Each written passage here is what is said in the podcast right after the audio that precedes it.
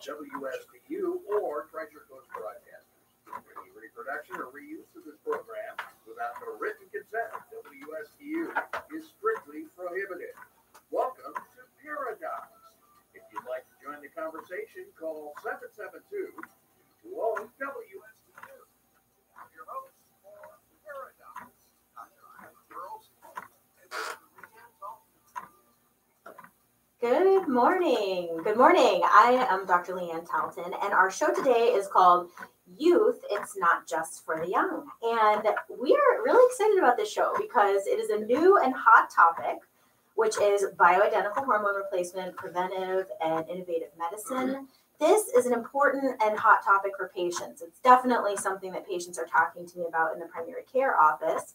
And sometimes it's a controversial topic for physicians. And so today we are really lucky to have a renowned expert who just happens to be a beloved and local physician, Dr. Neil Boland. Good morning, Dr. Boland. Good morning, Leighan.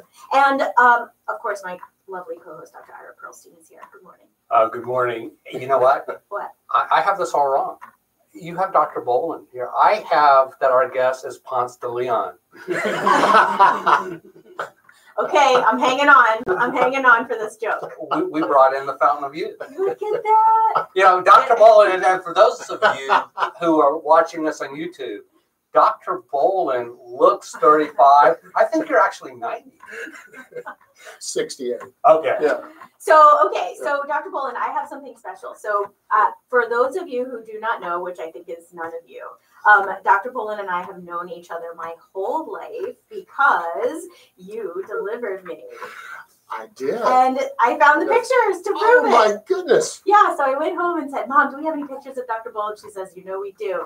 So there they are. So here I'm showing you pictures of me, I guess, you pulling me out. I was a C section. I was and there you are in your scrubs. I was 15 at that You were- Yes.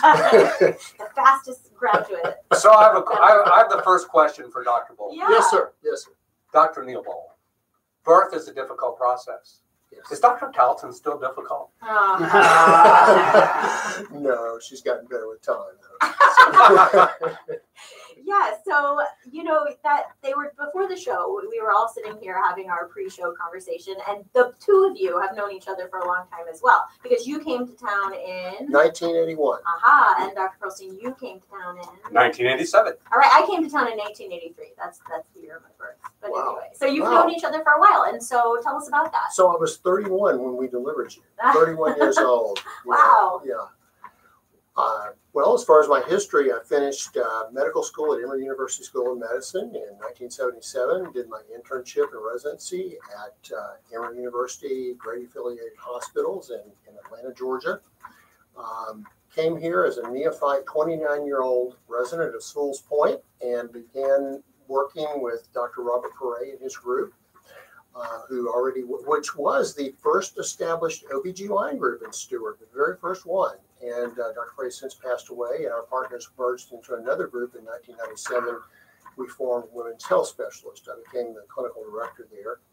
And uh, we, um, we were covering three counties at that time. Uh, back in 1983, when you were a neophyte, um, uh, there were only seven obstetricians at that time, and three of them dropped out. And we were four doctors who were called 24 7 for several years before we added more physicians. So it's been it's been a wonderful evolution of uh, delivering babies. I stopped stopped delivering babies in 2002 because I wanted to pursue hormonal therapy. And how many births were you doing a year back in the 1980s? Martin Memorial was doing approximately, as I believe, in the late 80s, early 90s, was doing around 2,000 a year, which is quite remarkable for a town of this size because we were attracting mainly Port St. Lucie's population as well. How many babies do you think you've delivered? They say about 5,000. I'm not quite sure, but that's what my secretaries tell me. And you run into them all the time. I, it's wonderful, and that's one of the great things about living in Stuart. Everybody knows everybody, and it's, it's just wonderful. It's, it's, a, it's a great town to live in. So literally, literally, you've delivered a small town. Well, uh, I guess you could say that. Yeah, I've looked at your CV. It's quite impressive. In in fact, it's a textbook. What do you do in your spare time? Well, it's funny. I'm, I'm training for a bike ride between uh, Homestead, Florida, and Key West, a bike, a bike race actually in December, and I'm training for that with a local friend of mine. And uh, I play sax in my spare time. We, as you know, we, we formed a rock and roll band. I guess about 1999, and uh, we're known as the Rhythm Doctors at that time. Started as the Jazzernauts, and uh, we became incredibly um, just busy. Played all over Florida. I was a sax man and uh, we evolved into a chick section, a horn section, and really just uh, uh, was quite interesting playing a lot of charity gigs and doing a lot of great great things at that time. We enjoyed doing it, but you know, all rock and roll bands either have to grow or they're going to die, and that we all went our separate ways. But all of them are still around, and we're doing great. So. He's our second artist with the Dr. Band group we've had on the show. Our first guest was Dr. Jason McManus and he was in a doctor band. I feel so inadequate. I know, I know. You, I, I noticed you played the piano and you like made it sound very, uh, you know, a novice piano. No, I just novice. pretend to play. Just pretend. Well, can you tell us a little bit about what it was like to practice OBGYN? I mean, I, you're here today to talk about bioidentical hormones, but we've never had an OBGYN on the It's- show. it- what it- has changed? Everything has changed. Yeah, we were back in the 1983. I remember our most challenging case was a set of premature triplets.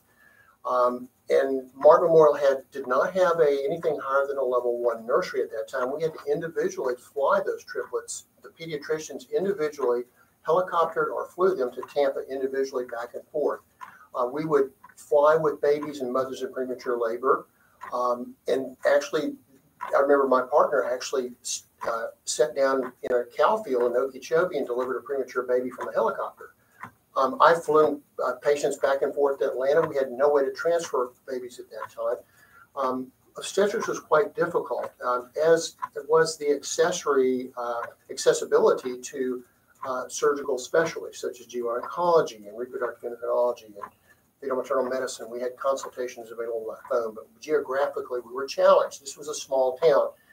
Um, and it was quite it was quite challenging. We evolved Martin Memorial into a level two nursery at that time. We're very proud of that. We brought in the neonatology group from West Palm Beach, um, and we're taking care of babies, I believe, up to I think around 32 weeks, um, and and otherwise they'd have to be transferred. But it was quite different at that at that time. Cesarean section. Right. At one time, plus minus. Then it seemed like every birth was a cesarean section. Mhm. And now it seems like we're getting away from cesarean sections again, even if you've already had a cesarean Mhm. section with VBACs, vaginal birth after cesarean section.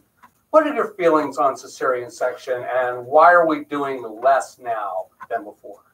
I'm not sure we're doing less. I think we might even be doing more. Um, um, when I trained at Emory, our, our cesarean section rate in a large hospital was 15%. Now, back in the mid 80s, as department chairman, I traveled to Orlando to a national group meeting in which we tried to actually lower that group down, the percent down to 11 or 12%. And unfortunately, that was a huge mistake because we began noticing more morbidity and mortality at the lower C section rates. I think the tendency now uh, has been to uh, perform even less VBACs because VBACs are now deemed quite dangerous if you don't have immediate readily accessibility to a uh, to anesthesia and to be able to to uh, induce a patient under anesthesia. And I think cesarean rates, cesarean section rates can be around, they can be 25% at major hospitals now. I know in Rio de Janeiro, Brazil, the C-section rate's 90% because the obstetricians um, don't like to be out at night. So, yeah. So you did this, this grueling work of, you know, having basically no predictability of what your next day and day after are going to be like because babies Right. come whenever they want, emergencies happen, providing emergency room coverage for gynecologic patients. So you did that for a long time. Right. And when did you start of, to form an exit strategy? 20, well, that's a great question. I, I did it for 27 years. Um, uh, evolved into more of a hormonal practice around 2002. And if I might be allowed to go into how we transitioned into more hormones, um, my practice fundamentally changed around 2002 with the advent of the Women's Health Initiative study. Um, this was a very, very uh, large study, very well publicized. The uh, findings were actually released to the public without any type of scientific review.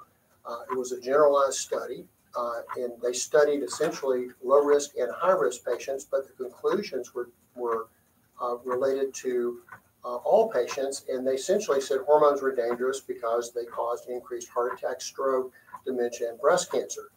Unfortunately, what they did was they were using a what's called conjugated equine estrogen and a carcinogenic progestin called medroxyprogesterone acetate. Unfortunately, the media picked this up. Everybody threw away their hormones, and essentially within two weeks, our patients experienced at least tolerable quality of life and were absolutely sweating themselves to death and feeling miserable. So for our listeners, the conjugated equine estrogen, which is really horse PP. The, the estrogen is derived from horse urine, and our listeners know that as Premarin, which is a contraction for pregnant mare's urine. Correct. Ah. Um, and the, the problem that we all had with the study was that uh, uh, is not necessarily the best uh, drug out there, and medroxyprogesterone really is, has really gone out of favor dramatically over the years in favor of the bioidentical hormones estradiol and uh, bioidentical progesterone, which are a, a human female's native hormones. Nothing horse with that. It turns out that you know, is essentially about 15% estradiol, uh, it is about um, 50% estrone, which is essentially a bad estrogen. The remainder is uh, a conglomeration of horse estrogens, which are not native to humans. And this can cause uh, increased problems. Uh, so. So when patients come in and say, I want bioidentical hormones, what do doctors need to tell their patients? What do patients need to understand about bioidentical hormones as far as do they mimic the normal cycle? Are they different because of chemical composition? Explain that. Great question. Estradiol is, is a woman's natural estrogen, and uh, progesterone is her natural progesterone. There are actually 26 or 27 bioidentical FDA approved medications, and yet the national societies want to blur that and say bioidentical hormones have never been proven to be safe. Now, I have about a two foot stack of articles, uh, some of which are published on my website, www.bioidentical-hrt.org, um, that establish the safety of estradiol and safety of natural progesterone. Um, and um, the difference is that these hormones are derived from things such as soy and yams, and they're chemically totally identical to what a woman makes. That's exactly why it's so safe. There are some caveats, and the doctor has to be skilled and trained in how to use those drugs. So what happened? It was 2002. Mhm. You were seeing that people were getting some benefit from pharmaceutical grade hormone replacement treatment, but did what We- happened? Did we you see that there was bioidenticals becoming Yes. available? Yes, And you uh, became and, interested and actually, in those drugs have been around for a long period of time. Premarin's been around since the 1940s. Estradiol uh, has been around for a significant part of that time. It's just that Premarin um, and its company Wyeth and now Pfizer um, uh, began to uh, advertise more, and doctors gravitated more to it. But it turned out that Premarin really was the bad actor. What does that mean? It means that Premarin is an inducer of uh, plaques, hard and soft plaques, and thereby uh, actually contributory, actually contributory toward the heart attack, stroke, and dementia aspects. Unfortunately, the progesterone, the bi- with the non-bioidentical or synthetic progesterone, medroxyprogesterone acetate, increases your risk of breast cancer about 40%. So you've got a really bad combination of drugs. Um, by itself actually decreases your risk of breast cancer about 8%, according to that arm of the Women's Health Initiative study. So at that time, I realized there was so much confusion. I got tired of people trailing me out in my truck at six o'clock in the afternoon when I left my office. I wrote a book called Menopause Just the Facts Ma'am with uh, my co author, local Linda Lavelle. Um, and we attempted to set it straight about why the Women's Health Initiative was essentially wrong. And they tried to group patients as far as uh, one unique, all women fit into all categories. But it turns out there's quite a bit of difference between the younger patient who is healthy, normal weight, and exercises a lot with low risk factors such as no hyperglycemia, hyperlipidemia, those patients do quite well in hormonal therapy. There, it turns out there is a magic window between about 52 and 60, such that if a woman starts hormones at that age and doesn't have a lot of risk factors, they will accumulate a protective effect over years and actually have a widening of the carotid arterial diameter. In other words, more blood flow to the brain, and will actually have a decreased risk of breast cancer. And you know that's that's what's very very important is to realize that hormones can actually be protective against breast cancer. One of our former guests said hormones cause cancer. I think a more accurate statement would be that that the wrong hormones used incorrectly can favor the diagnosis and, and favor, excuse me, favor the formation of estrogen-dependent malignancies. I think that's a more accurate statement. Super. Let's Yep. talk just a second about male hormones Yes. In women. Androgens, testosterone, because testosterone is metabolized to estrogen, and women do make a small amount of testosterone. So when we talk bioidentically about adding estrogens, about adding progesterones, when do you throw testosterone in the mix for women to increase muscle tone, increase libido, and are all women candidates for that?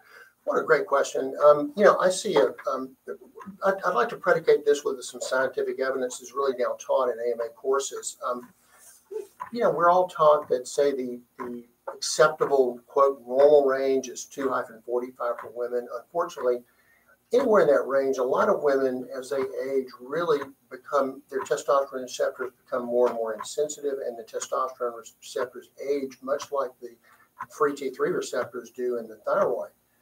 And it turns out that if you use testosterone in what's called a supraphysiologic concentration, and our, I'm going to just tell you that would be more in the 200 hyphen 300 range for women, all of a sudden magical things happen that that doctors cannot really grasp yet. But I've been doing this full time for many years.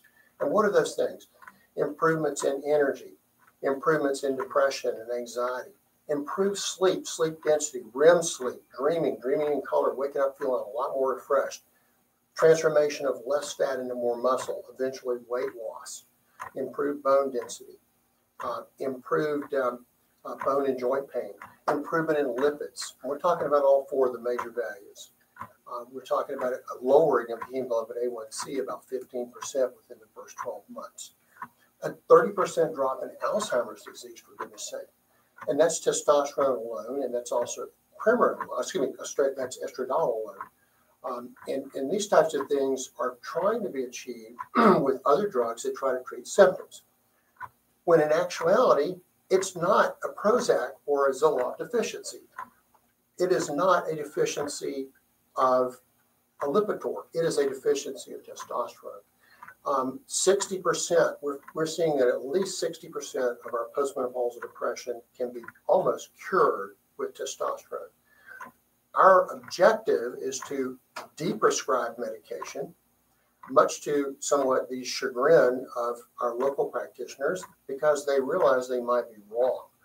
And that's I find that quite uh, quite a change, a sea change. So I have a question. Let me let me go back here. So it's very clear to me that you have been passionate about taking care of women and what's important to women throughout your entire career. And then in 2002, decided that we weren't doing right by women in the way we were handling their post and sometimes premenopausal states. And so you just decided that you needed to embark on. Well, what what happened? Unfortunately, my dear wife Stella died of lung cancer. Um, I had to take some time off, and I, I at that time I just felt absolutely miserable. Leighan, I, I uh, everything was going south. I mean, my I was gaining weight. I was depressed, anxious. I couldn't sleep. Poor muscle mass. I, I could ride five miles on a bike, and I'd spend five days recovering from it.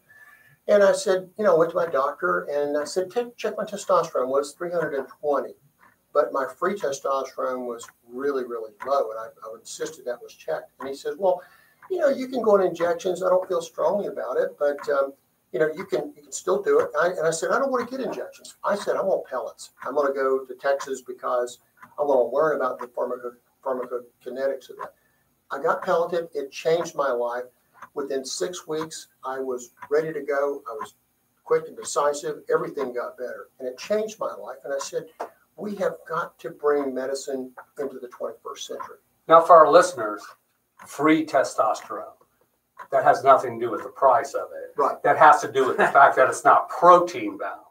And the Right. free testosterone Right. is the actually active form of testosterone. So, to our listeners again, do you recommend when they have their testosterone levels checked that they check both their total and their free testosterone? That is absolutely critical, Ira, because so often I see patients referred to me um, primarily by doctors who realize that this patient needs help, and no one's they've been turned down by doctor after doctor after doctor because they're either borderline at 400. Um, modern medicine's sort of quote guidelines say you use the 300 level total testosterone uh, for administration of testosterone, which is essentially a very arbitrary number of an imprecise test uh, that is very difficult to measure anyway. No one's checking the free testosterone. So when, when we are referred patients, we check that number of the, the total and the free. If the free testosterone is under 100, those patients generally will benefit by significantly increasing the total testosterone. And that would that would that makes men that essentially essentially changes the way men feel dramatically. And the main hormone that is not associated with the free, I would imagine, or the main uh, protein that it binds to is sex hormone binding globulin. That's correct. But I was under the impression also that there is another way to check testosterone, and it's a bioavailable testosterone that's neither the free nor the total testosterone. The bioavailable takes out the sex hormone binding globulin, but it shows other proteins such as uh, the globulins that the testosterone may be bound to. What Correct. which number is the most important for you? It's, this is the free testosterone. It turns out that only about two to three percent of the testosterone is actually free.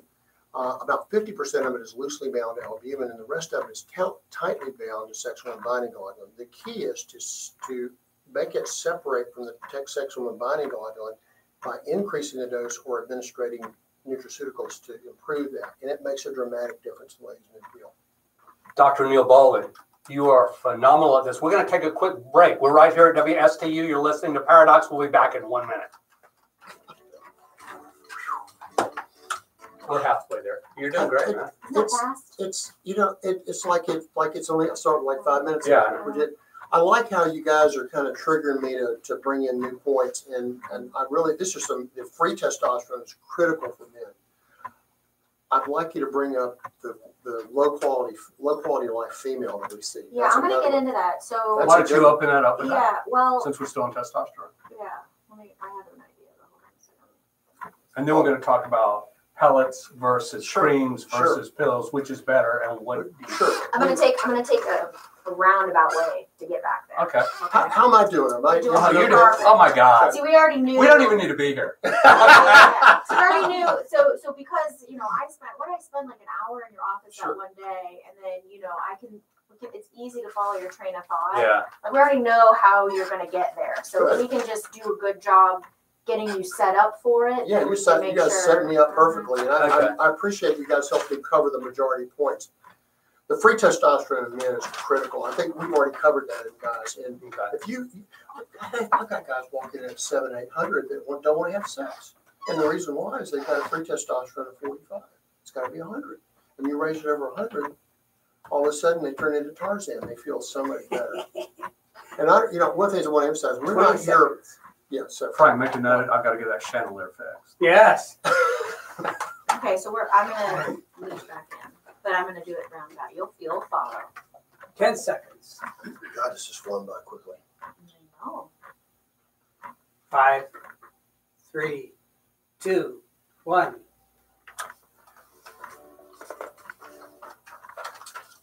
Welcome back to our show, which is Youth It's Not Just for the Young. And today our guest is Dr. Neil Boland. And before we took our break, Dr. Boland was getting into the nitty gritty about exactly what he does biochemically for these needy patients. And for those of you who have been listening, I, I imagine that you can't help but feel like, gosh, this guy is talking about everything that's been wrong with me for the last, you know, 10, 15 years. Why didn't anyone else know? And so, before we get back to exactly where we were before, can you explain to us as fellow physicians and to all the listeners why isn't this accepted as general medical recommendation? You know, I wish I knew. I, you know, we were always very pro hormone back in back in the days around 2002 until the Women's Health Initiative has come went, it was published. There's just been a sea change, I think, in training in medical schools. A lot of doctors are not actually trained in hormonal medicine. This goes back to medical school. It goes back to residency training programs, and I've, and we're seeing doctors come out of school with one rule: hormones cause cancer. Don't use them. And that that is totally incorrect. If we're going to change healthcare in the United States, it's going to have to be with hormones because let's face it, hormones drive the world. They control reproduction, our sympathetic, parasympathetic nervous systems, our brains, hearts, bones, livers, adrenals, and thyroid. If you're not going to affect those those uh, organs, and you're just going to cover up the symptoms, you're not addressing the root problems. And that's what we're trying to do in our practice. So, these studies that you're referencing, these stacks of studies that you have, where is this information currently coming from? How is this research being funded? How, who is doing the numbers it? It, it, it comes from a variety of national and international publications, things like Lancet, Maturitas, um, Obstetrics and Gynecology, the New England Journal of Medicine. All of these uh, renowned um, journals do publish articles. For some reason, they tend to be overlooked. They're not integrated into the technical guidelines of our respective specialties. For example, the North American Menopause Society, which I'm a member and certified by, uh, and the American College of OBGYN, and the American Academy of Clinical Endocrinologists. These organizations are about 20 years behind integrating current research into their technical guidelines. So patients are suffering. And I don't know about you, Leighan, but I don't want to wait until I'm 87 years old to really get to the truth of medicine. So, Dr. Boland, why hasn't this gone mainstream? Great question. I, I think um, there has been a there's there's media sensationalism in the fact that is it true isn't it true uh, in the media that if it if it bleeds it leads so if it bleeds, it leads. You got to make sure that patients listen. Oh, this is this is uh, uh, it, we, we have to increase our, our listenership or our, our subscribers, and they want to publish misinformation. Um, other reasons are, are uh, pharmaceutical industries deliberately blur studies. They rig studies in favor of their products. What does that mean? Well, I'm going to give you a certain dose of a medicine of my competitor. I may I manufacture a certain drug, but my competitor makes another product.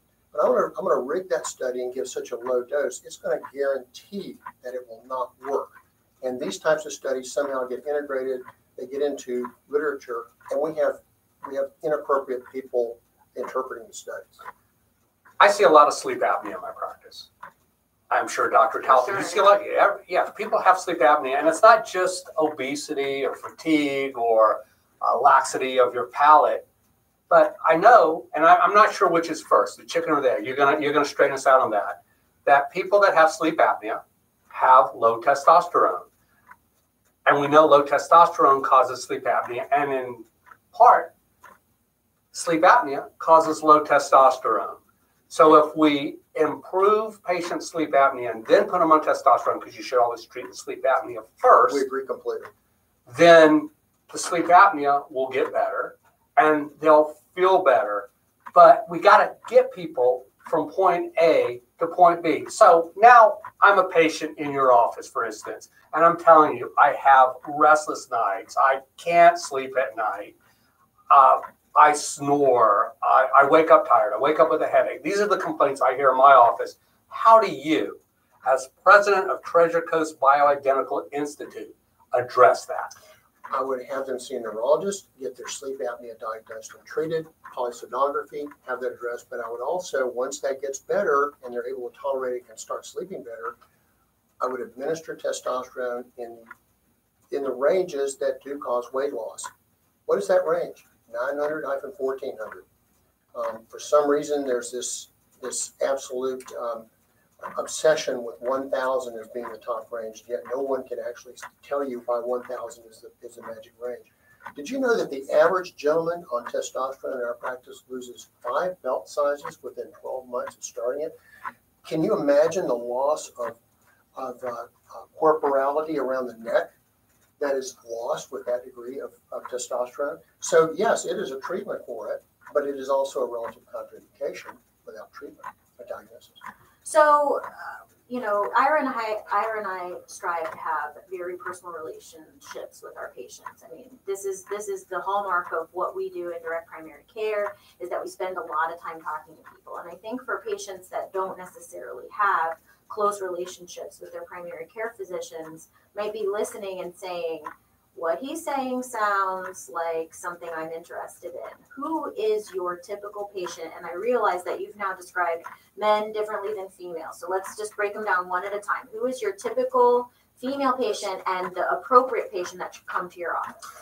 I see, that's a great question. I have a lot of patients coming from OBGYNs locally who follow the guidelines and see them once a year. Now, I have modified my practice into a modified concierge type practice, much like you. I'll see patients four to six times per year, can really follow them carefully with laboratory work. But here's my typical patient it's a 55 year old teacher uh, who is very overweight, who had sex in the last uh, century. Who uh, has who does not sleep at all? She's very depressed and anxious um, and, and has gained 15 to 20 pounds in the last year. And she says, Something is wrong about my body. And can you help me? And we can start changing lives with, with modalities of therapy that we use. And for men, Right. describe your typical male patient. Um, a male is coming in. He knows he doesn't feel right. He's been his testosterone is 320 or 350 or 400, and he just doesn't meet the criteria and he has a relatively high sex hormone binding globulin when you actually test it and a low free testosterone because remember the two are inversely proportional. And um, when you administer those patients it really doesn't matter Leighan what the total testosterone is. It's what the free testosterone actually is. That's the only part, part of the testosterone that the cell receptors actually um, engage in and have a biological effect. So these patients come into your office and you your first consultation with them is typically how long? an hour. We spend an hour. Uh, we do a history and physical. We order laboratory work. We uh, that first visit is critical. A lot of these patients that come in. Um, I had a patient the other day had not had a mammogram in 20 years of Ashkenazi Jewish ancestry and had never had never been checked for BRCA testing. We do BRCA testing on patients if they're high risk. If they have a colonoscopy, they need it. A lot of them, a, a lot of my patients walk in with significant osteopenia and undiagnosed osteoporosis because they've been on steroids for a long period of time. We address those issues and make sure they're caught up with their healthcare screen as a very careful way to manage this. Then we do the laboratory work, we bring them back, and we offer them dose algorithmically calculated dosages based upon kidney function, thyroid function, and on weight and administer that and see how their body responds to that. And so what are you administering and how? To, for that 55 year old patient who has been menopausal for several years, uh, we're administering estradiol pellets and or um, testosterone pellets. And so pellets is your main Yes, mode of yes. delivering your recommended recommended hormone. Absolutely. Okay. And if they have a uterus, they're going to get oral progesterone. We do not use progesterone creams because they're very poorly absorbed in a lot of patients. They're a very large molecule and can't penetrate the skin. The big benefit of progesterone is improved significant sleep density. They feel so much better when they get sleep. The typical man would just administer testosterone. And which progesterone are you using? We're using, um, well, there's a drug called Prometrium, which is bioidentical progesterone, or you can just order it generically. And so these pellets are how big? Um, they're about about in a woman they're about the size of a, grain of rice, and they're placed subcutaneously in the upper middle buttock. Um, and they slowly dissolve. The pharmacokinetics of pellets are a little bit different. And pharmacokinetics means the way the drugs are absorbed and the way the body recognizes them. Um, I like pellets because you don't even have to think about them. All you need to do is just uh, go about your daily life and take your progesterone at night. And how often do you put them in? Women about every three hyphen four months, and men about every four to five months. And it, there could be a lot of um, if a man is really a super exerciser or under a significant amount of stress and he can demonstrate that his testosterone levels lower quickly, we'll administer a little bit more often, but we're kind of careful about, about how much testosterone. And the cost of these pellets Um, to the patient. the, the cost, the, the, I can talk about that after, after the, at the break.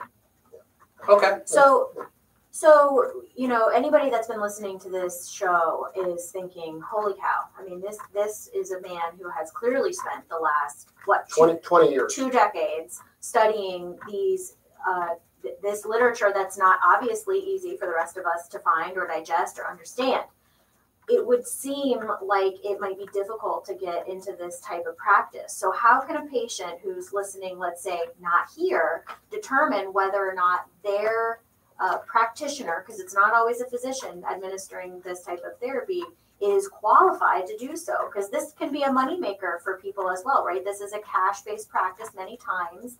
And to me, as a physician, I am always wary of people seeking medical advice from someone who hasn't been adequately trained, but I don't even know what adequately trained means. That's a, that's a real quandary for patients, isn't it, and, and referring physicians. Um, I would look for a national certification um, in pellet therapy. I would look for additional medical training and certainly uh, a, a lot of extensive educational background. And, and what, where, where have you been to school to learn about this?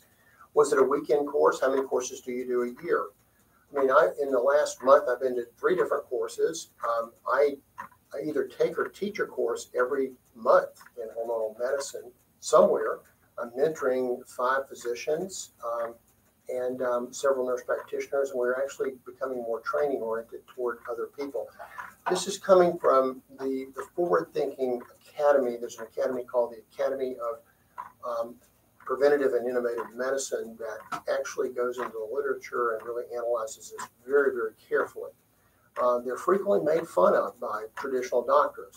And who was the famous Belgian poet Maurice Maeterlinck that said that for every progressive spirit in medicine, there is there are 1,000 mediocre minds that want to guard the past. Wow, what a what a thing! What an incredible thing to to, to realize. That was said 100 years ago.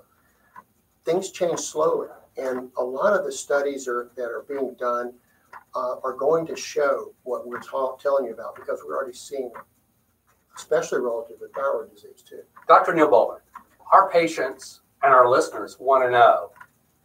I'm, I'm a little afraid of the pellet. I I don't Sure. want something inserted or implanted into me. Why not pills? That, that's a great question. We use all modalities of therapy. I particularly like oral estradiol. There seems to be a bias against uh, oral estradiol, but if you think about it, it is a marvelous medicine to reduce hard and soft plaques, which really reduces heart attack, stroke, and dementia. Well, my goodness, isn't that the name of the game? That's really important. We use a lot of oral estradiol. We only use oral progesterone. Unfortunately, and it's very discriminatory against women, there is no FDA approved testosterone for women short of a medicine called Estratest, which is an old medicine, and nobody uses it anymore. And I'm hoping over the next decade there will be more products approved for women that will have testosterone in them. Until then, we have to prescribe it off label, meaning that we're actually giving you testosterone in a different form, uh, compounded creams. We watch the we watch the levels, and if anything, patients feel significantly better. There can be side effects, of course, and those side effects are easily managed. Let's talk about contraindications Sure. for hormonal therapy. Sure. Because obviously there have to be some.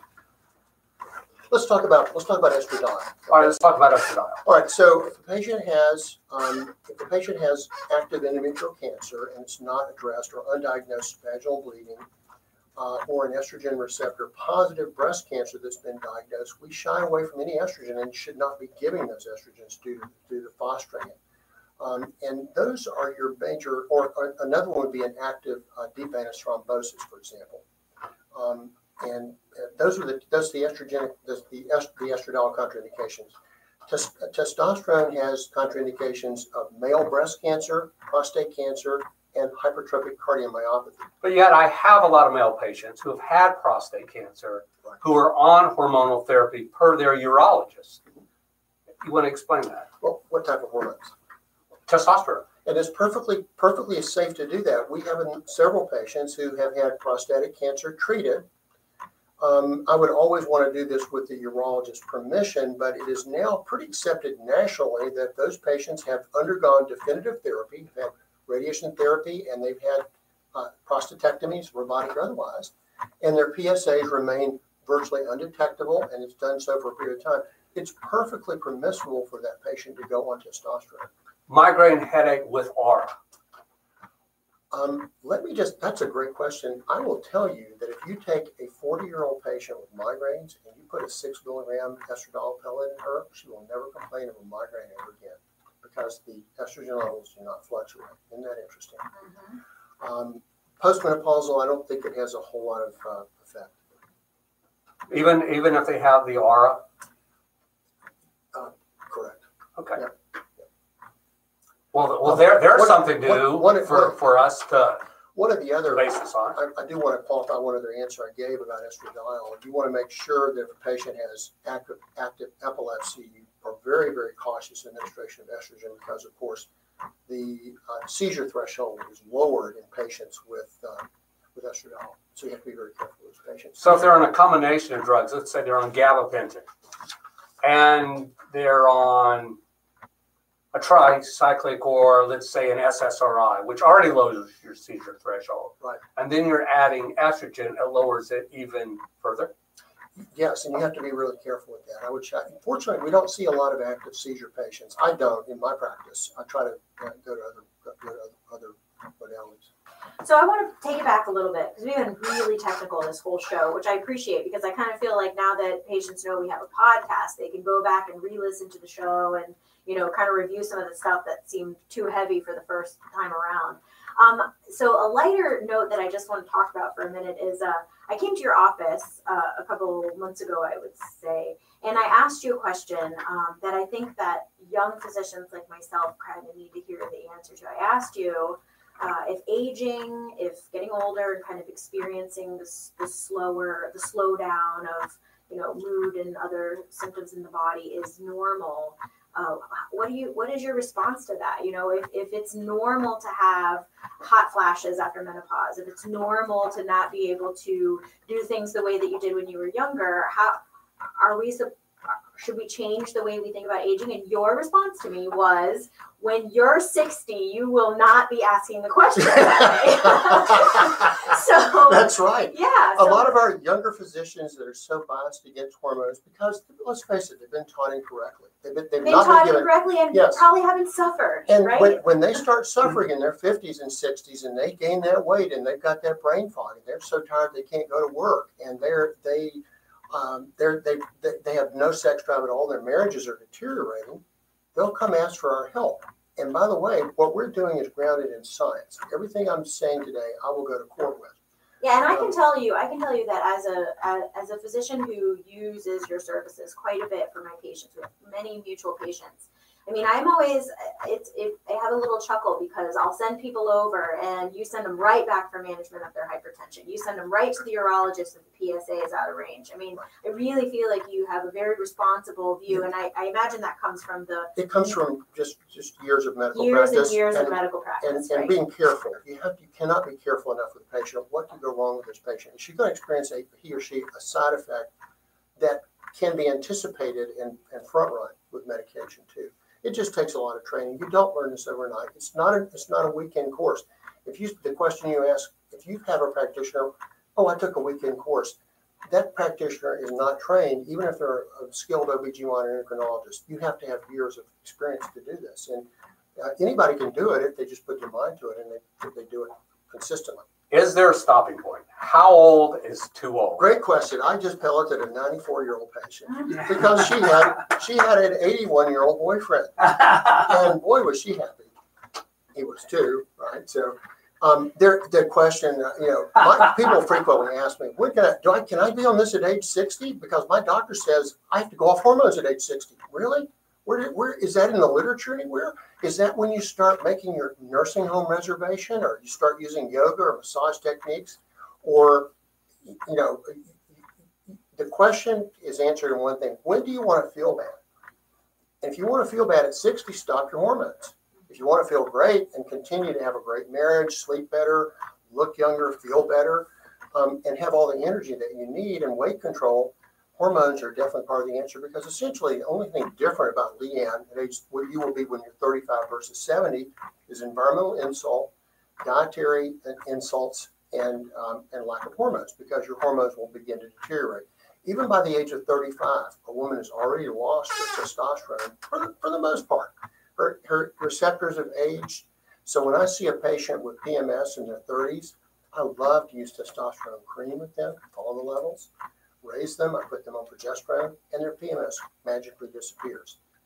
If when, when they get perimenopausal, those are the ones who are quite difficult, more difficult to manage. And I hear this a lot from my female patients, but doctor, you're putting me on testosterone, and it says right here that it's not indicated in women, but it's not contraindicated in women. That, that's correct. Um, how do you want to feel? Do you want to feel great? Do you want a lot of energy? Do you want do you want to get the benefits of testosterone? Do you want weight loss? Do you want uh, do you want to continue to feel well? So there's that fine line of women feeling better with testosterone or developing a little frontal hair loss and some chin hair. Where's that fine line? The, You know, we're looking at about for those for those patients, we're looking at about a five percent, five to ten percent incidence of facial hirsutism, hair in the face, some degree of hair loss, which by the way is only one. If you if you see hair loss in a woman, it's not from testosterone. It is actually from untreated thyroid disease. If those patients are treated appropriately and managed, their, their hair grows back, particularly with nutritional support. Um, and, and you can make a woman feel, you know, significantly better with that. So you have been practicing against the tide for as long as that you've been doing this. I can imagine. I'm a rebel. Do you feel? Do you feel things shifting? Do you feel that our community acceptance of what you do by other physicians is changing? Where is It's this a, going? it's a it's a slow process, isn't it? I have to constantly send faxes back and saying this is how that this is currently being taught in the AMA accredited courses. Are you taking AMA American Medical Association approved courses? If not, here's a short synopsis of what you need to know to be a better practitioner. Mhm. So you, you as an individual, are obviously inspiring leagues of patients who feel better and are telling, coming back and telling their physicians that they feel better. How how can how is this going to change in the next decade? What's going to happen? Are physicians eventually going to get on board? Are patients going to make other physicians get on board? It's it's taken off like wildfire across the country. Um, pellets have been around since 1938, and with the advent of Premarin, pellet therapy in the United States went down in the 1940s and remained low. It's coming back. It was re- emphasized in Australia and Europe for many many years, and it's coming back with a vengeance because it works. So we're just going to have to, uh, you know, physicians are going to hear their patients saying, "I feel better." You need you need to get on board with what I'm doing, and then that's going to drive physicians actually seeking the literature that you say is currently in existence. Absolutely, absolutely. we, we could donate a whole show to this next question, but I just want a, like a two minute synopsis. Okay. How does thyroid tie in with hormonal therapy? Wonderful question. I see a tremendous number of patients that come to me on Synthroid or levothyroxine, and they wonder why they feel bad. And you consult the literature, particularly in patients over 50. There is no benefit to levothyroxine over the age of 50. And I didn't say that. The, North, the New England Journal of Medicine published an article several years ago that's referenced on my website about the levothyroxine. Um, 80% of patients will feel better on different thyroid medicines uh, such as Armour thyroid or other desiccated thyroids. And it makes a whole difference in the way they feel. Patients feel better on different medications, and we need to stop utilizing medications that don't work. Eh, So desiccated thyroid, Armour thyroid, thyroid extract, because they raise both T4 and T3, and T3 is that active thyroid hormone. Yes, Do you use TSH as a guideline at all? the TSH is the most misunderstood and misinterpreted test in medicine. It's a, it's only it's great for diagnosis, but not for management, and we do not. We want to drive that TSH quite low. We all do it for patients with thyroid malignancies. Nothing wrong with it. It's a biologically inactive hormone, just like T4 is. So the number doesn't really matter. It's like an on-off switch. It's the free T3 that makes the difference. That's the that's the biologically active thyroid hormone. So you truly are Ponce de Leon. You truly have discovered the fountain of youth. I never want to advertise anything about aging. I think aging is quite uh, is, a, is a difficult subjects. Aging is not, not part That's of our. because you truly life. are the portrait of Dorian Gray. Wow. You don't age. Wow. So if our patients want to get a hold of you directly, can they? They can call my office. And your office number is? It's seven seven two two two zero eight seven six six. Well, we have just been overjoyed to have you here, and uh, like I said, this has been one of our most technically heavy shows, and we didn't stop him. You know, usually we try, usually we try to tone it down because we know the listener isn't necessarily. We didn't need to be here. We did. Doc- Doctor, Doctor Neil Boland did the whole show by himself. And I think that that's because, like we've talked about a few times, you've had to pioneer a lot of this, and and I think that you know, obviously you've you've been successful because anytime you're passionate about learning more and you know pursuing something that you love is when we get best results, when patients get best results. It made such a difference for me. It changed my life. And if you ever can find a doctor who's had to overcome their own health difficulties and use them as a mentor or teacher, you will learn a lot about that doctor's and his knowledge, and you'll learn from from, from them. And I, I had low T one time. I don't know.